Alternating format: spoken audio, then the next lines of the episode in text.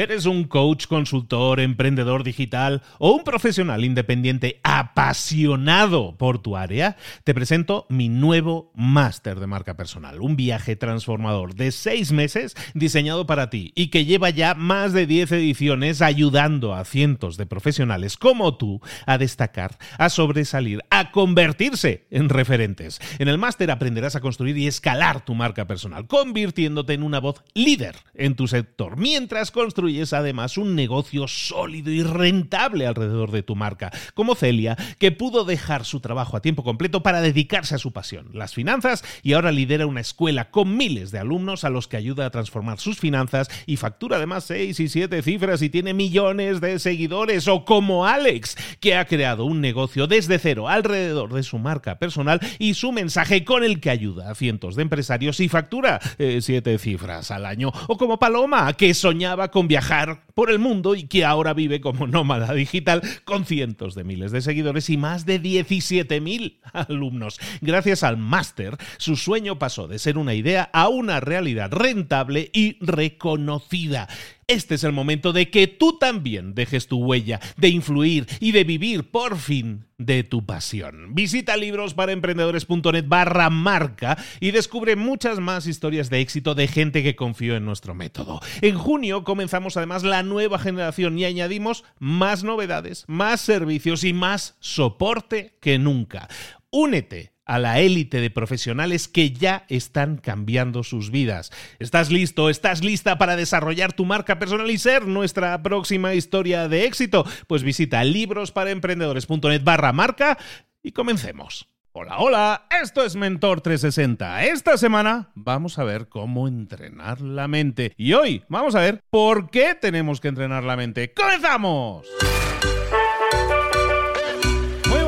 Soy Luis Ramos, esto es Mentor 360. Toda esta semana vamos a hablar de una temática potente. Vamos a ver de cómo entrenar la mente. ¿Por qué entrenar la mente? ¿Por qué necesitamos entrenar la mente? Ese gran desconocido que es nuestra mente nos lo va a desvelar nuestro mentor que nos va a acompañar toda esta semana de lunes a viernes. Es consultor de empresas, tiene ocho libros publicados, vende ediciones, como unos comen flanes, yo como flanes, él vende ediciones de sus libros. Es un máquina que domina muchísimo cómo entrenar nuestra mente y va a ser tu entrenador de mente personal toda esta semana. Es Fernando Botella. Fernando, ¿cómo estás, querido? Hola Luis, pues lo primero encantado de estar contigo aquí, la verdad. Muchísimas gracias por invitarme a tu podcast. Un placer enorme. Un placer, un placer y un honor tenerte aquí para que nos puedas compartir y nos puedas acompañar. Aparte en un formato que nos permite profundizar muchísimo más en todo esto que es entrenamiento mental. No solo en un episodio, sino en cinco episodios que va a estar Fernando con nosotros, acompañándonos y además con una sesión que tendremos el viernes especial en vivo y en directo con él, en la que también vamos a, pues vamos a hablar de muchos temas. Pues Fernando, me tienes sobre ascuas porque yo muy en forma no estoy, pero entrenar quiero entrenar. Y entrenar la mente es algo que me atrae mucho porque lo comentaba un poco en el inicio, Fernando, y es que la mente es un gran desconocido. ¿Por qué deberíamos entrenar la mente? ¿Qué ganamos con el entrenamiento mental? Bueno, yo creo, Luis, que ganamos mucho. Entre otras cosas, habría que hacerle caso a algo que decía Mark Twain, que me parece que es muy importante. La frase exacta decía, una persona no debería estar cómoda sin su propia aprobación.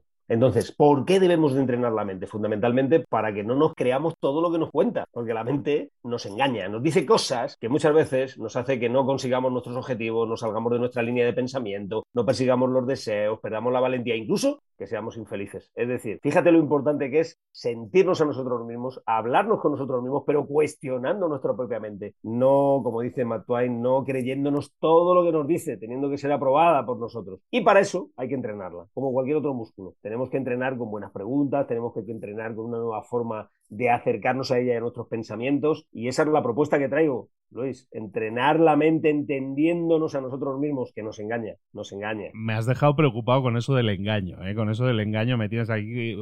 A ver, eh, ¿por qué nos engaña la mente? ¿Está programada de esa manera o nosotros la hemos entrenado sin querer, a lo mejor, para que sea de esa forma? Es la vida, la naturaleza y es la historia y también de nuestros antepasados las que han entrenado la mente a que eso sea lo que haga, lo que ocurra, porque ella prefiere por mucho que nos duela, la supervivencia a la felicidad. Nosotros buscamos la felicidad, pero ella prefiere la supervivencia. Y biológicamente, nuestro cerebro, que podríamos decir, aunque no es exacto lo que voy a decirte ahora, y a todos los escuchantes del programa, del podcast, no es exacto, pero lo quiero decir así. El cerebro es, es, el productor de nuestra mente. El cerebro es el que hace que tengamos una determinada forma de entendernos con nosotros mismos y con todo lo que nos rodea. Y esa mente, cuando no está entrenada, pues viene de alguna forma de todas las pautas biológicas antepasadas que trae nuestro cerebro como carga. No solo genética, sino también como, como la capacidad de buscar la supervivencia como el fin último del propio cerebro. Y eso hace que nuestra mente esté orientada en pensamiento a ser biológicamente pesimista, a ponerse en lo peor.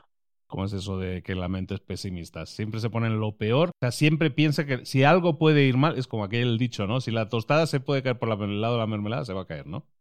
Sí, y muchos trabajos de antropología, de biología y también de neurociencia lo han demostrado a lo largo de los últimos años. ¿eh? Muchos. Se ha llamado también la teoría de las perspectivas. Es muy fácil de explicarlo. Si tú le das a un montón de gente un folio en blanco con un puntito negro en el centro y le preguntas qué ves, verás que todo el mundo te va a decir que el punto negro. Nadie ve lo blanco. ¿Por qué? Pues porque todo el mundo mira el pequeño detalle dentro de la grandeza de un folio blanco. Ve ese detalle. Si tú metes a un montón de personas en una habitación donde hay, o en una galería de arte, donde hay 10 cuadros normalmente colgados y ese día se han llevado uno a arreglar y se ve que está el hueco, la gente se queda mirando el hueco, no se queda aprovechando y mirando los otros nueve cuadros. ¿Esto qué quiere decir? Se llama la teoría de las perspectivas. Es que la mente tiende a buscar aquello que le molesta, no aquello que le gusta, no aquello que le encanta. Hay unos estudios fantásticos que están hechos por Felicia Parato y Oliver Jones de la Universidad de Berkeley en California. Son preciosos porque lo que hacen es, eh, con este estudio, hacer que todos los participantes observen durante un determinado tiempo las palabras que aparecen en una pantalla cada palabra tiene un color diferente y cada una de esas es un adjetivo de rasgo de personalidad, de tal forma que unos adjetivos son muy positivos y otros adjetivos muy negativos. Cuando termina el estudio, los que recuerda la gente en un porcentaje de 80-20% son los negativos, se han olvidado los positivos. Y cuando les preguntamos sobre los colores, recuerdan más los colores que van asociados a palabras negativas que a palabras positivas. ¿Y esto por qué es importante? Porque al final es lo que nuestra mente mira. La mente tiene una, tiene una tendencia natural, podríamos decir biológica, a mirar aquello donde cree que pueden haber problemas, donde está la parte más negativa. Y para salir de ahí, ser un poquito más felices, perseguir los sueños, ganar en, valentía, sin temeridad, en valentía, para poder trabajar ciertos aspectos importantes, como por ejemplo la buena gestión del temor. Ya has visto, Luis, que no he dicho miedo, si quieres luego vemos por qué, pues precisamente es importante entrenarla. Y entonces estamos hablando de que estamos entrenados, estamos ya preprogramados para reaccionar de una determinada manera, mirar el punto negro, mirar todo esto que nos estabas diciendo. ¿Cuál es el objetivo de un entrenamiento entonces? ¿Entrenarnos para que veamos lo blanco, para que veamos otras cosas? ¿O simplemente entender que así pensamos y sacarle el mayor partido? Es decir, ¿seguimos como estamos pero nos entendemos y nos sacamos mayor partido? ¿O se puede entrenar para tener una visión más amplia de las cosas con nuestra mente?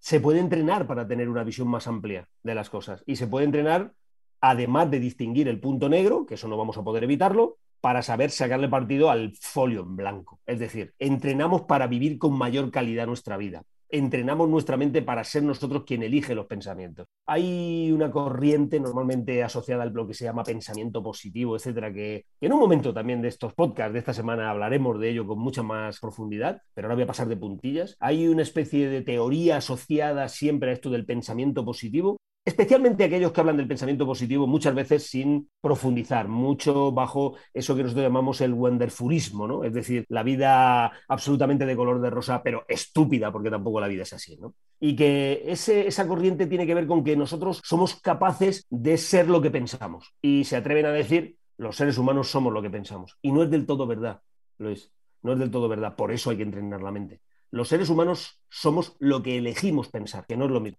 No es lo mismo lo que pensamos que lo que elegimos pensar. Somos absolutamente seres libres en comparación con el resto del ser, de los seres vivos, del mundo animal, en general de todos los seres vivos, porque tenemos la capacidad de elegir aquello que pensamos. Esto ya apareció con la llamada psicología cognitiva en los años 60 del siglo pasado, cuando aparece esta corriente psicológica, de la que luego ha, surgido todo el pensamiento positivo, Martin Seligman y toda la gente que habla de el pensamiento positivo inteligente entrenarnos para eso es suficientemente y justifica suficientemente entrenar nuestra mente. ¿Por qué? Porque lo que nos ayuda es a elegir lo que pensamos. Y nosotros finalmente lo que somos es lo que elegimos. Entre cualquier hecho evento que se produce en nuestra vida y la acción que tomamos ante ese evento, relacionado con la pregunta que me hacías, está nuestra emoción y nuestra razón, nuestro pensamiento. Porque el pensamiento es la suma de esas dos cosas. El sentimiento que se produce detrás de un pensamiento y la acción que llevamos a cabo es el resultado de elegir cómo nos enfrentamos a la emoción y también a la razón. Bien, esto que lo entiende todo el mundo de una forma muy sencilla, esto tiene que ver con una pregunta clave. Y la pregunta clave es, ¿cuánto de lo que mi mente me está diciendo es verdad? Y esta pregunta nos la hacemos muy pocas veces. Y es una gran recomendación. De vez en cuando, no hace falta ir todo el día por la vida así, ¿eh? volviéndonos locos con esta pregunta. Pero cuando son cosas importantes, cuando tenemos un cierto temor, cuando muchas veces estamos alimentando nuestro presente de un pasado que ya no existe, cuando rumiamos en nuestra cabeza y hacemos una masticación de una idea y no sabemos por qué nos quedamos anclados en el pasado, paralizados, es el momento, entre otras situaciones, también sobre situaciones de suposición, que no tienen por qué ser ciertas, es el momento de cuestionarnos, ¿cuánto de verdad hay en lo que estoy pensando? Estamos hablando con Fernando Botella, estamos viendo cómo entrenar la mente, que es algo que vamos a estar tratando toda esta semana. Fernando, estabas hablando de que el cerebro es pesimista, que está preprogramado, todo eso nos lo estabas comentando ahora. Mencionabas de las suposiciones. ¿Qué es eso de las suposiciones? Yo hablo, a mí me gusta mucho, fíjate que Fernando, a mí me gusta mucho leer también de, sobre sesgos cognitivos, ¿no? Hay ciento y pico y todo eso. Y yo supongo que vamos por ahí cuando hablamos de, de esas suposiciones que tú estabas mencionando hace un momento. Efectivamente se les suele llamar sesgos cognitivos. Los más conocidos son los de autoafirmación, los de negación de la realidad. Bueno, hay muchísimos, ¿no? Como tú decías, cientos. En general son filtros mentales.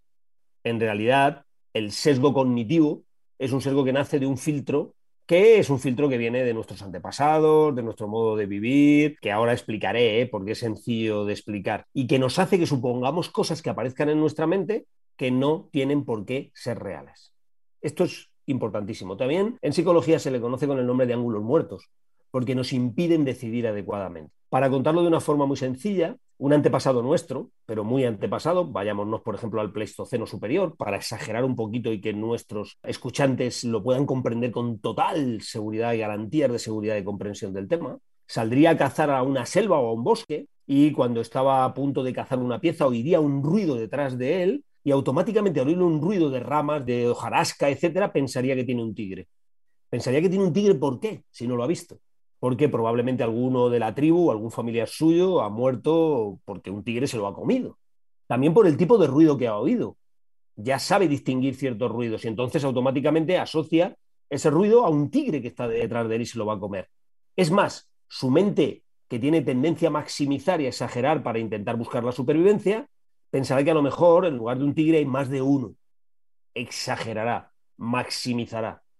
Y en ese momento lo que hará es que sus músculos se tensarán, le aumentará mucho el nivel de cortisol en sangre, empezará a pensar cómo salir de ahí, cómo esconderse, cómo huir. Empezarán a pasar una serie de incluso procesos bioquímicos, biológicos en su organismo. Estará preparado para salir corriendo.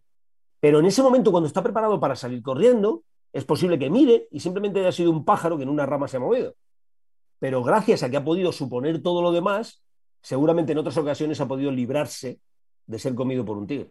Ahora, eso que hemos heredado hace que hoy en día que no hay tigres y que no estamos en esas situaciones de peligro, nuestro cerebro se sigue comportando igual.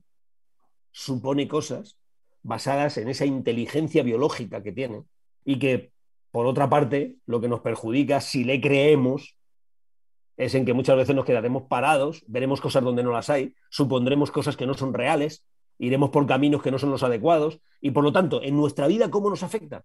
Equivocándonos en muchas decisiones que son producto de nuestra imaginación en el peor sentido de la palabra imaginación. No la que nos potencia hacia adelante, sino la que nos para, nos paraliza, nos mete en un mundo de temeridad, de miedo absurdo. Ese miedo absurdo se conoce con el nombre de temor. No es el verdadero miedo que es necesario. ¿eh? Claro, tenemos con esa programación que traemos desde la prehistoria, que tiene que ver con supervivencia, básicamente, entonces tomamos decisiones que tienen que ver con la supervivencia. Y hoy en día, a lo mejor ya hay muchos peligros. Los tigres ya están más enjaulados, ya no nos llegan tan fácil, ¿no? Claro. Y eso conecta además con algo que es fundamental y que está basado con esa herramienta que estoy proponiendo, esa forma de pensar que estoy proponiendo, que tiene que ver con que te cuestiones tus propios pensamientos.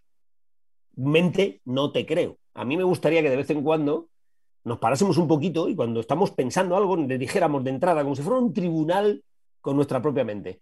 Mente, no te creo. Y a partir de aquí demuéstrame que tienes razón lo que me estás contando. Es un poco exagerado, es una forma de explicarlo para que se entienda fácilmente, pero es pararte a hacerte una pregunta. ¿Cuánto hay de verdad en esto que ahora, en estos momentos, estoy pensando? ¿Por qué esto es importante? Mira, hay una razón fundamental y es entender bien el concepto de temor y que no es lo mismo que el concepto de miedo.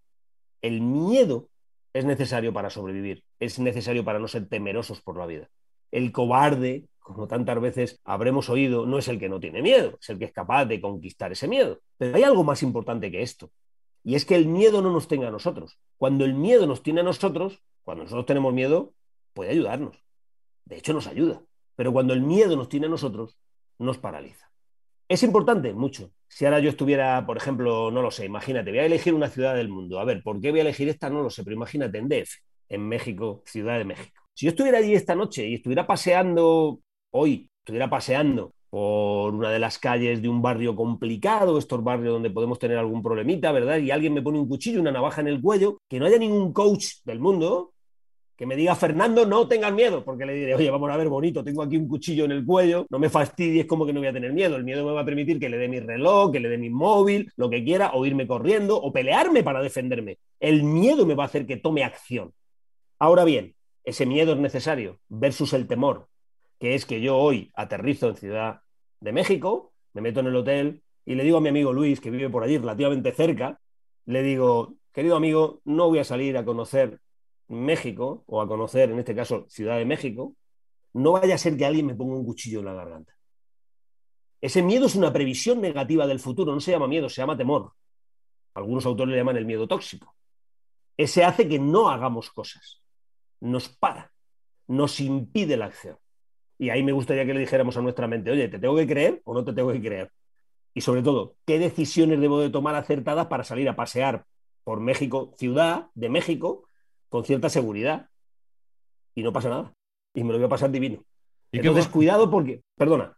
te, iba a preguntar, entonces, ¿qué podemos hacer nosotros para este entrenamiento que estabas diciendo? Yo entiendo que es para que podamos mm, librarnos de este temor o entrenarnos a, a que nuestra mente no nos proteja de más, ¿no? Pues fundamentalmente, lo primero que tenemos que hacer es no creerla. No creer la mente. Hacernos preguntas adecuadas. Y luego lo segundo que también es muy importante y fundamental es, oye, ¿cómo me relaciono con el entorno en el que yo vivo?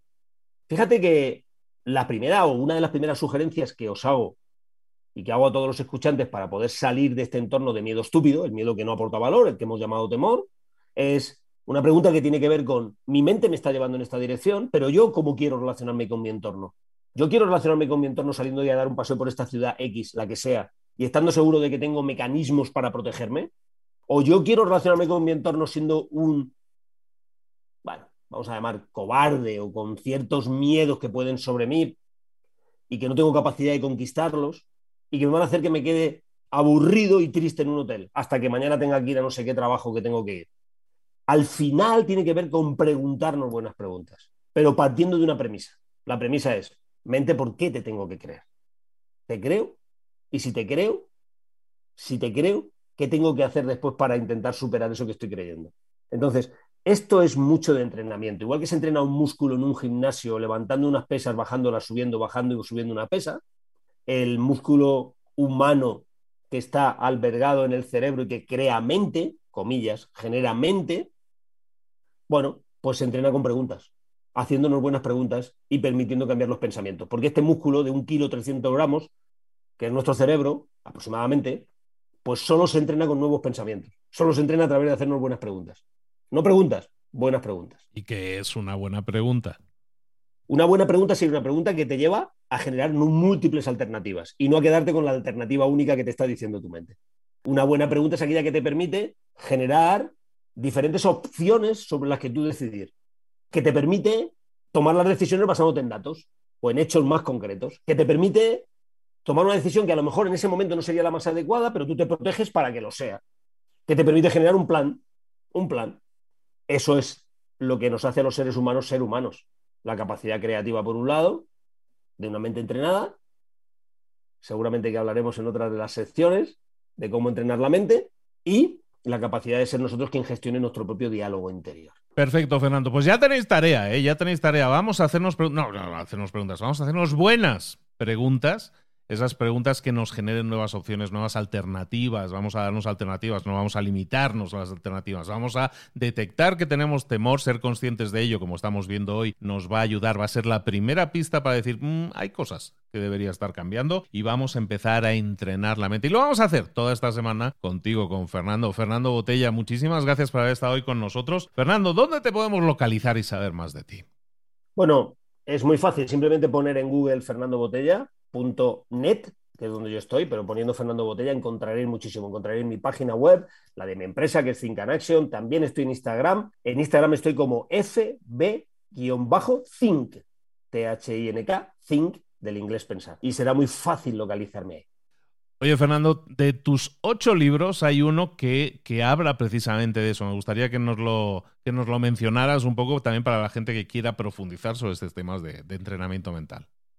Sí, hay un libro que se llama Cómo entrenar la mente, así le titulé, y tiene mucho que ver con dos ideas claves, la que estamos viendo aquí de por qué hay que entrenar la mente, ejercicios para entrenar a la mente, etcétera, etcétera, y otra idea importante, la del aprendizaje de forma exponencial, vivir con una mente de aprendiz, es vivir con una mente entrenada. Toda esta semana Fernando Botella va a estar con nosotros en Mentor 360 hablando de esto, de entrenar la mente. Fernando querido, te esperamos por aquí mañana con un nuevo episodio. Un abrazo grande. Un abrazo, con mucho gusto, Luis.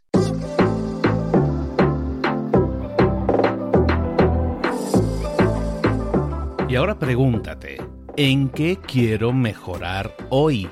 No intentes hacerlo todo de golpe, todo en un día. Piensa, ¿cuál es el primer paso que puedes dar ahora mismo? En este momento, quizás. A lo mejor te lleva dos minutos hacerlo. Si es así, ¿por qué no empezar a hacerlo ahora? ¿Por qué no empezar a hacerlo ya, en este momento?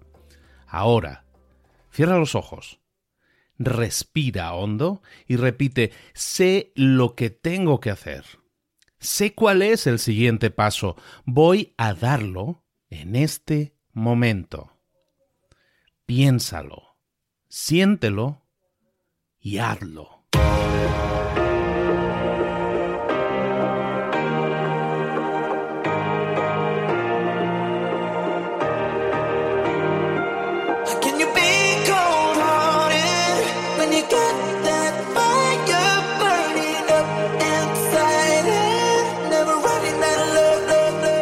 Muchas cosas de las que hemos visto hoy ya las sabes. La mayoría del conocimiento que compartimos aquí ya lo sabes.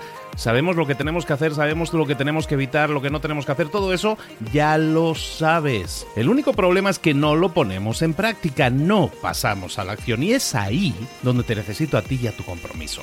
Si una sola de las ideas que hemos comentado hoy resuena en ti, te llama a ponerla en práctica, entonces, define el paso más pequeño posible, el gesto más mínimo, y hazlo ahora mismo.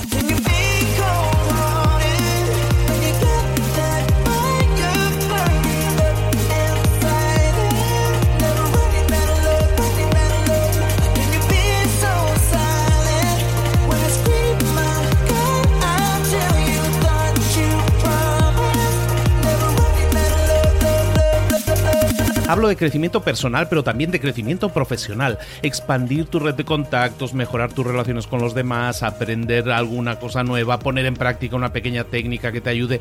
Todo suma, pero solo suma si lo pones en práctica. No si piensas en ponerlo en práctica. Pensar en ponerlo en práctica no sirve, tienes que ponerlo en práctica, pasar a la acción.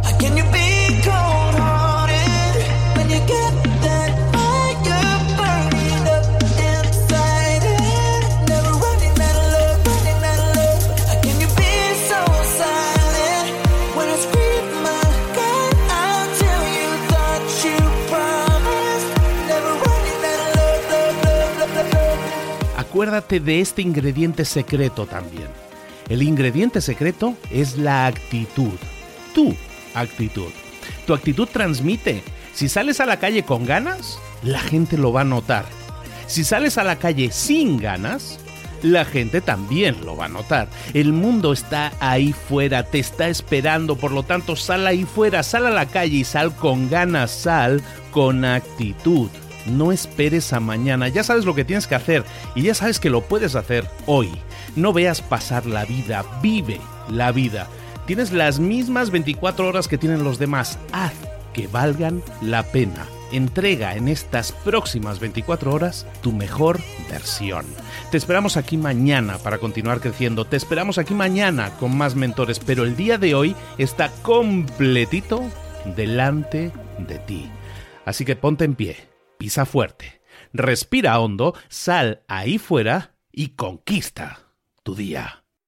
¿Eres un coach, consultor, emprendedor digital o un profesional independiente apasionado por tu área? Te presento mi nuevo máster de marca personal, un viaje transformador de seis meses diseñado para ti y que lleva ya más de 10 ediciones ayudando a cientos de profesionales como tú a destacar, a sobresalir, a convertirse en referentes. En el máster aprenderás a construir y escalar tu marca personal, convirtiéndote en una voz líder en tu sector, mientras construyes es además un negocio sólido y rentable alrededor de tu marca, como Celia, que pudo dejar su trabajo a tiempo completo para dedicarse a su pasión, las finanzas, y ahora lidera una escuela con miles de alumnos a los que ayuda a transformar sus finanzas y factura además seis y siete cifras y tiene millones de seguidores, o como Alex, que ha creado un negocio desde cero alrededor de su marca personal y su mensaje con el que ayuda a cientos de empresarios y factura eh, siete cifras al año, o como Paloma, que soñaba con viajar viajar por el mundo y que ahora vive como nómada digital con cientos de miles de seguidores y más de 17.000 alumnos. Gracias al máster, su sueño pasó de ser una idea a una realidad rentable y reconocida. Este es el momento de que tú también dejes tu huella, de influir y de vivir por fin de tu pasión. Visita librosparaemprendedores.net barra marca y descubre muchas más historias de éxito de gente que confió en nuestro método. En junio comenzamos además la nueva generación y añadimos más novedades, más servicios y más soporte que nunca.